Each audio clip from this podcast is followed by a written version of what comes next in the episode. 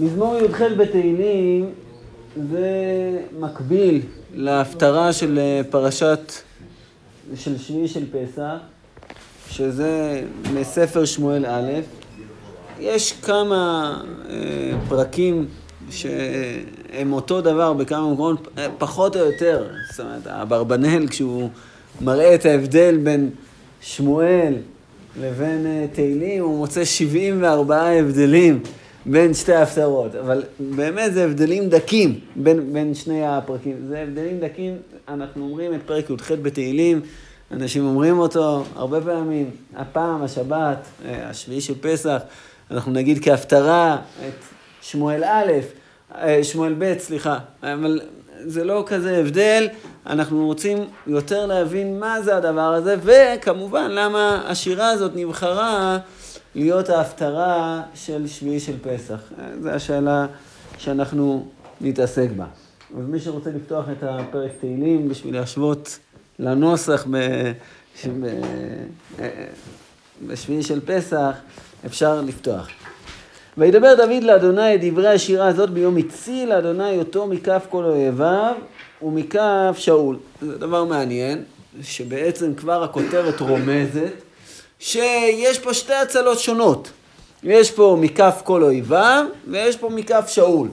רש"י כותב שזה כמו שאנחנו אומרים לראות את הארץ ואת יריחו, כאילו באופן פרטי לראות את יריחו, כי שאול הציק ביותר ביותר לדוד המלך.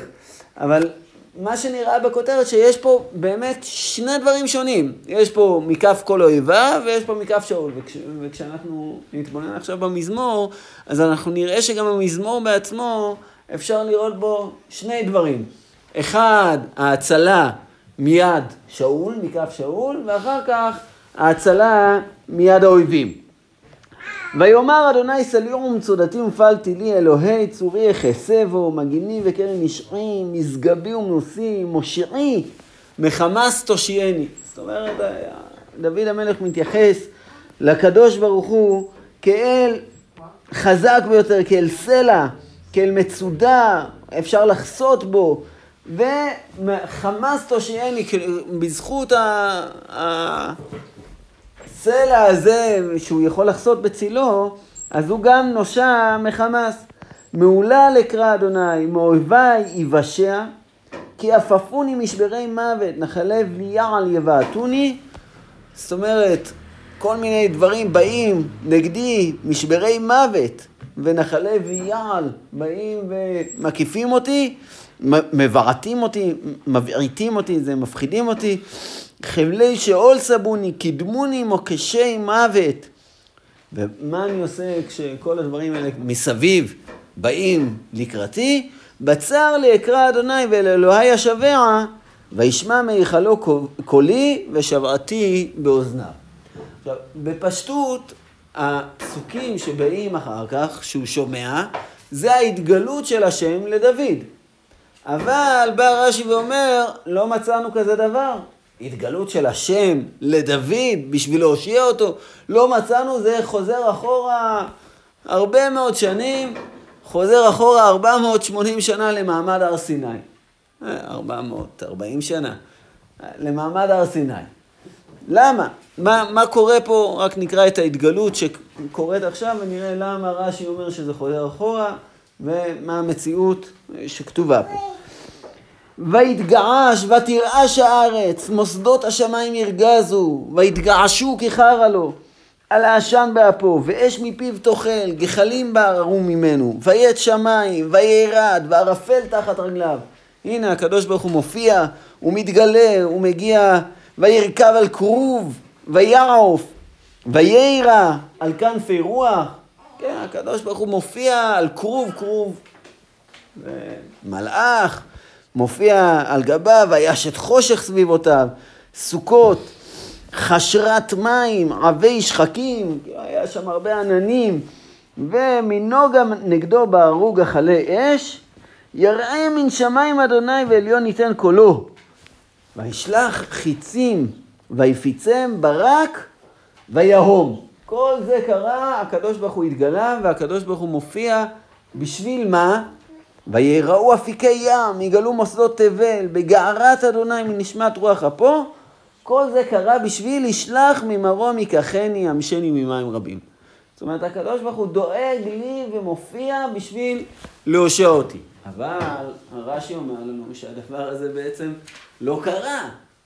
אנחנו מסתכלים בכל ספר שמואל, יש לנו בסך הכל שמואל א', שמואל ב', ותחילת מלכים, מספרים על דוד באריכות מסוימת, ולא מופיע בשום מקום התגלות של הקדוש ברוך הוא, כמו מעין זו שמתוארת כאן, לא, לא מופיע כזה דבר, לא מופיע שהתגעש ותרעש הארץ ומוסדי ערים והים התגלה, זה לא כתוב. גם בספר שמואל זה לא כתוב, גם בתהילים זה לא מופיע בתור משהו שקרה לדוד. אז רש"י מציע, וככה הוא כותב פה בתהילים, או אל יוסף יצחק, בהקדמה לפרק, הוא כותב, אם נעשה לו נס מפורסם, יש לו לומר שירה ויכלול כל הניסים מיום בריאת העולם וכן טובות שעשה לישראל במתן תורה, ויאמר מי שעשה ניסים הללו יעשה עמי גם כן. זאת אומרת, ההכרעה, כל מה שאנחנו קוראים עכשיו, כל מה שקראנו על ההתגלות של השם, זה כחלק מההודיה שאנחנו מודים לקדוש ברוך הוא, מי שעשה ניסים לאבותינו ו... ונתן להם תורה, אז הוא זה שיגאל אותנו ויציל אותנו.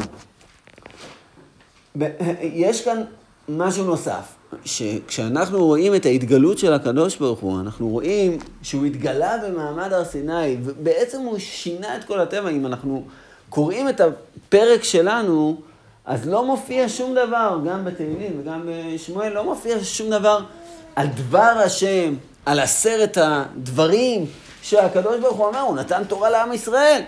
למה זה לא מופיע? שכתוב שהוא שולח את קולו. אבל מה, מה שולח את קולו? וישלח ממרום ייקחני, ימשני ממים רבים. זאת אומרת, כל ההתגלות של השם מופיעה פה בפרק רק בשביל להציל את דוד. אז גם אם אנחנו נגיד שאנחנו מדברים על מעמד הר סיני, שקרה, שאז הקדוש ברוך הוא התגלה, זה בעצם רק סימן ורמז לזה שכל הטבע כולו הוא סביב הקדוש ברוך הוא. זאת אומרת, הטבע הוא לא עומד לעצמו. הטבע יצילן כי חפץ בי. הקדוש ברוך הוא, מי שהוא רוצה, הוא מסדר אותו. כשהוא רוצה, כל הטבע משתנה.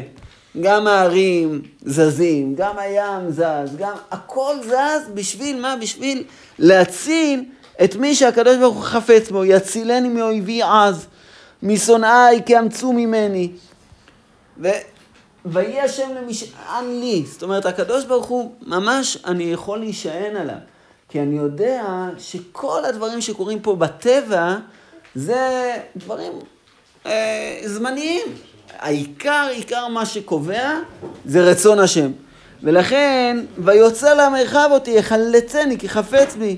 יגמלני אדוני כצדקתי, כבור ידי לי, כי שמרתי דרכי אדוני, ולא רשעתי מאלוהי, כי כל משפטיו לנגדי וחוקותיו לא אסיר, לא אסור ממנה. זאת אומרת, הקדוש ברוך הוא יודע מי הצדיק. הקדוש ברוך הוא יודע מי שומר את מצוותיו, מי שומר את חוקותיו. ולכן ממעמד הר סיני, דוד המלך לוקח משל לזה שהקדוש ברוך הוא משנה את הטבע. בשביל מה? שם זה היה בשביל להביא טובה, אה, להביא תורה לעם ישראל.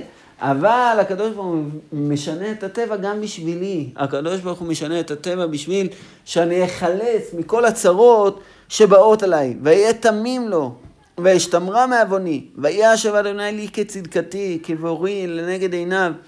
אם חסיד תתחסד, אם גיבור תמים תטמא, אם עבר תתעבר. ואם עיקש תתאפל ואת עם אני תושיע, ועיניך על רמים תשפיל.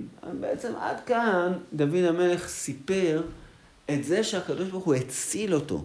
הוא היה בצרות גדולות, וזה בעצם מכף שאול. אפשר לומר, כל החלק הראשון של הפרק מדבר איתנו על ההצלה של דוד מתוך כל מיני צרות ששאול טמן לו, מהסלע.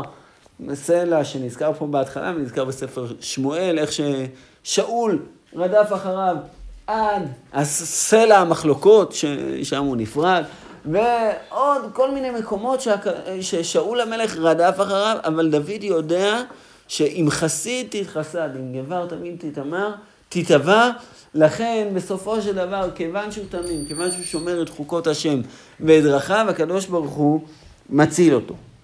אבל החלק השני של הפרק, אז בעצם אה, דוד המלך גם מספר מה קורה לאיש הטוב, שבסיפור שלנו זה דוד המלך, לא רק שהוא ניצל מדברים, לא רק שהוא ניצל מכל מיני מוקשים שטומנים לו, אלא גם שהוא יכול לצאת בצורה התקפית החוצה. אז זה מה שכתוב עכשיו. כי בך ערוץ גדוד, באלוהי אדלג שוב. האל תמים דרכו, מירת אדוני צירופה, מגנו לכל החוסים בו. כי מי אל מבלעדי אדוני? ומי צור מבלעדי אלוהינו? אף אחד אה, לא חזק כמוהו. האל מעוזי חיל, ויתר תמים דרכי. כן, הוא, הוא מנטר, הוא מדלג אותי, ויתר תמים דרכי. הוא מדלג אותי על כל מכשול ומשווה רגליי כאיילות ועל במותיי יעמידני. אה, רש"י כותב שהאיילות הן הולכות יותר יפה מאשר הגברים. אז זה לא רק, שהוא, זה לא רק האיילות אה, יותר מאשר האיילים, כאילו הן הולכות יפה. אז הוא, הוא שיווה אותי, את הרגליים שלי, שגם הלכתי יפה. חוץ, חוץ מזה שגם הצלחתי בכל מה שהלכתי, זה גם היה יפה לראות את דוד המלך, לראות אותו במלך ביופיו, ככה אנחנו קוראים גם בתהילים מלך ביופיו, תחזינה עיניך, כאילו יש משהו באמת יפה בזה שדוד המלך מצליח לכבוש. הוא מלמד ידיי למלחמה, ניחת קשת נחושה, זרועותיי. זאת אומרת, הקשת גם נמצאת בין הזרועות שלי, הוא ניחת קשת, נדרכה. הקשת בין הזרועות שלי, ותיתן לי מגן אישך, וענותך, או ענוותך, תרבני, תרחיב צעדי תחתני, לא מעדות קרסולי, אני הולך בלי בעיה בכלל, מצליח בכל דרכיי. זה כבר לא מול שאול. מול שאול הוא כבר ניצל, זה החלק הראשון מכף שאול. עכשיו אנחנו מדברים, ארדפה אויביי ואשמידם, לא אשוב עד כלותם, שדוד המלך כבר מצליח להיות בעצמו מלך, שגם מולך ומושל ורודף אחרי האויבים, ואכלם, ואמחצם, ולא יקומון, ויפלו תחת רגלי. ותזרני חיל למלחמה, תכריע קמי תחתיי. אתה מביא, אתה מצליח שכל הקמים עליי, כל מי שקם נגדי, יהיה תחתני. ואויביי, תת לי עורף, משנאי, ועצמיתם. גם את כל האויבים שלי, אני מצליח להצמית, אה, להצמית זה להחריט, מצליח להחריט אותם. ישעו ואין מושיע אל אדוני ולא ענם, זה פסוק אה, מפתיע, רש"י מפרש אותו אה, גם כן בצורה מעניינת. ישעו ואין מושיע, לכאורה הם שועים, האויבים שלי, הם שועים אל מי? לעבודה הזרה שלהם. אל השם ולא ענם. אז מה, השם לא עונה?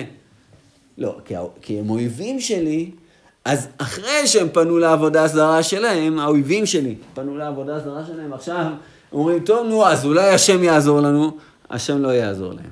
למה? כי הם לא פנו אליו. זה לא שהם בהתחלה פנו אליו והם עובדים אצלו, אצל הקדוש ברוך הוא, אלא הם באמת פונים לעבודה הזרה שלהם. רק הם אומרים, טוב, נו, כל כך מצליח, אולי נפנה לאלוהים שלו, ופונים אל השם, ולא ענם. וישחקם כעפר ארץ, כתית חוצות אדיקם, ארכעם. ותפלטני מריבי עמי, תשמרני לראש גויים, עם לא ידעתי יעבדוני. זאת אומרת, גם עמים שמארץ רחוקה, עם לא ידעתי, גם הם עובדים אותי. גם הם, אני מצליח לכבוש את הארצות הרחוקות והם יעבדו אותי. בני נכר יתכחשו לי. כן, בני נכר, גם אנשים שהם אה, אויבים, אה, אחר כך כתוב בני נכר יבולו, ובני נכר יתכחשו לי, לשמוע אוזן, אישה אמרו לי, ברגע שהם ישמעו רק את ה... רק אותי, אז הם ישמעו לי. בני נכר יבולו ויחרגו ממסגרותם, הם יהיו חיגרים, יחגרו, זה מלשון חיגרים. ממסגרותם, חי אדוני וברוך צורי וירום אלוהי צור אישי. האל הנותן נקמות לי ומוריד אמין תחתני, כך אומר דוד, ומוציאי מאויביי ומקמי תרוממני, מאיש חמסים תצילני. הקדוש ברוך הוא יציל אותי גם מאיש חמסים. אם היה בהתחלה שהוא מושיע אותי, מושיעי מחמס תושיעני, אז גם כשאני מלך, באו אנשים וניסו גם כן לצאת נגדי, אז מאיש חמסים... הוא מדבר גם על הבן של אבשלום פה? לא כתוב, לא, לא כתוב פה. כתוב פה שאול, כתוב פה כל, ה, כל הצרים. זה נכון שבספר שמואל זה מופיע אחרי אבשלום, אבל הייתי מצפה, לכאורה, שאם זה יהיה על אבשלום, אז יהיו פסוקים שידברו על אבשלום. יש לנו פרק שלם, מזמור לדוד בברכו מבני אבשלום בנו. לכאורה הפרק הזה לא מדבר על אבשלום, זאת אומרת, הוא מדבר על דוד בתקופה הראשונה כשהוא עוד היה נמלט, ומדבר על דוד בתקופה האחרונה, אה, לא האחרונה, בתקופה אחרי שהוא היה מלך וכבש אויבים וניצח. אה, זה בחלק הראשון. אבל, אה, אבל על אבשלום לכאורה לא כתוב פה, על אבשלום, על אדוניה, כל זה לא כתוב פה. על כן עודך אדוני בגויים ולשמך זמר מגדול ישועות מלכו ועושה חסד למלכו ודוד מקרו עד עולם. אז בעצם אה, אפשר לומר שהפרק הזה הוא נותן לנו את שתי השירות. קודם כל הוא מודיע לנו, תדע לך, כשהקדוש ברוך הוא, אצלו הטבע לא משחק.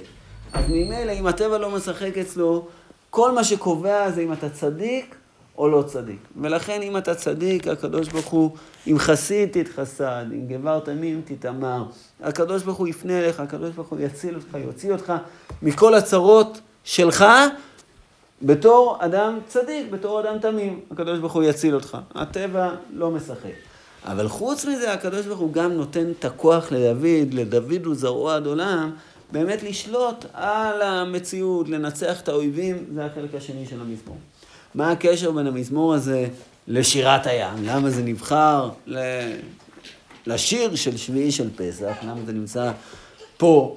אז צריך להבחין דבר מעניין, שבשירת הים בפרשת בשלח אנחנו משוררים את שירת דבורה. בהפטרה, ההפטרה היא שירת דבורה. ובשירת הים, בשביעי של פסח, אנחנו משוררים את שירת דוד. שתיהן שירות ו... אבל פה אנחנו בחרנו בהפטרה, אנחנו, חז"ל, בחרו להפטיר בשירת דבורה, ופה הם בחרו להפטיר בשביל של פסח, הם בחרו להפטיר בשירת דוד. ונראה שהטעם של, ההבדל בין שירת דבורה ושירת דוד, הוא קשור לשאלה כמה אנחנו אקטיביים וכמה אנחנו פסיביים. כי בשירת דבורה זה, זה הכל מלחמה, נכון, מן שמיים נלחמו הכוכבים ומסילותם וכן הלאה. אבל כאן התיאור שמתואר פה בשירת דוד, זה בעצם תיאור איך שהקדוש ברוך הוא מגיני לגמרי להשליך על הקדוש ברוך הוא את כל הדברים. לא איך שיעל עמדה והרגה את סיסרא והצליחו לעמוד, זה שירת דבורה. בפרשת בשלח אנחנו כאילו שרים את המקום הזה. אבל בפסח אנחנו מכירים בזה שהכל זה מהקדוש ברוך הוא. גם הפעולות שלנו זה מהקדוש ברוך הוא, וזה שירת דוד הרבה יותר מתאימה לזה. לומר שבעצם, בטח שאנחנו בורחים ומצילים, אבל תדע לך שהכל בגלל הצדיקות, הכל בגלל שדוד הולך בדרך השם. לכן הוא מציל אותו. אז מכל רע שיש לו. 谢谢。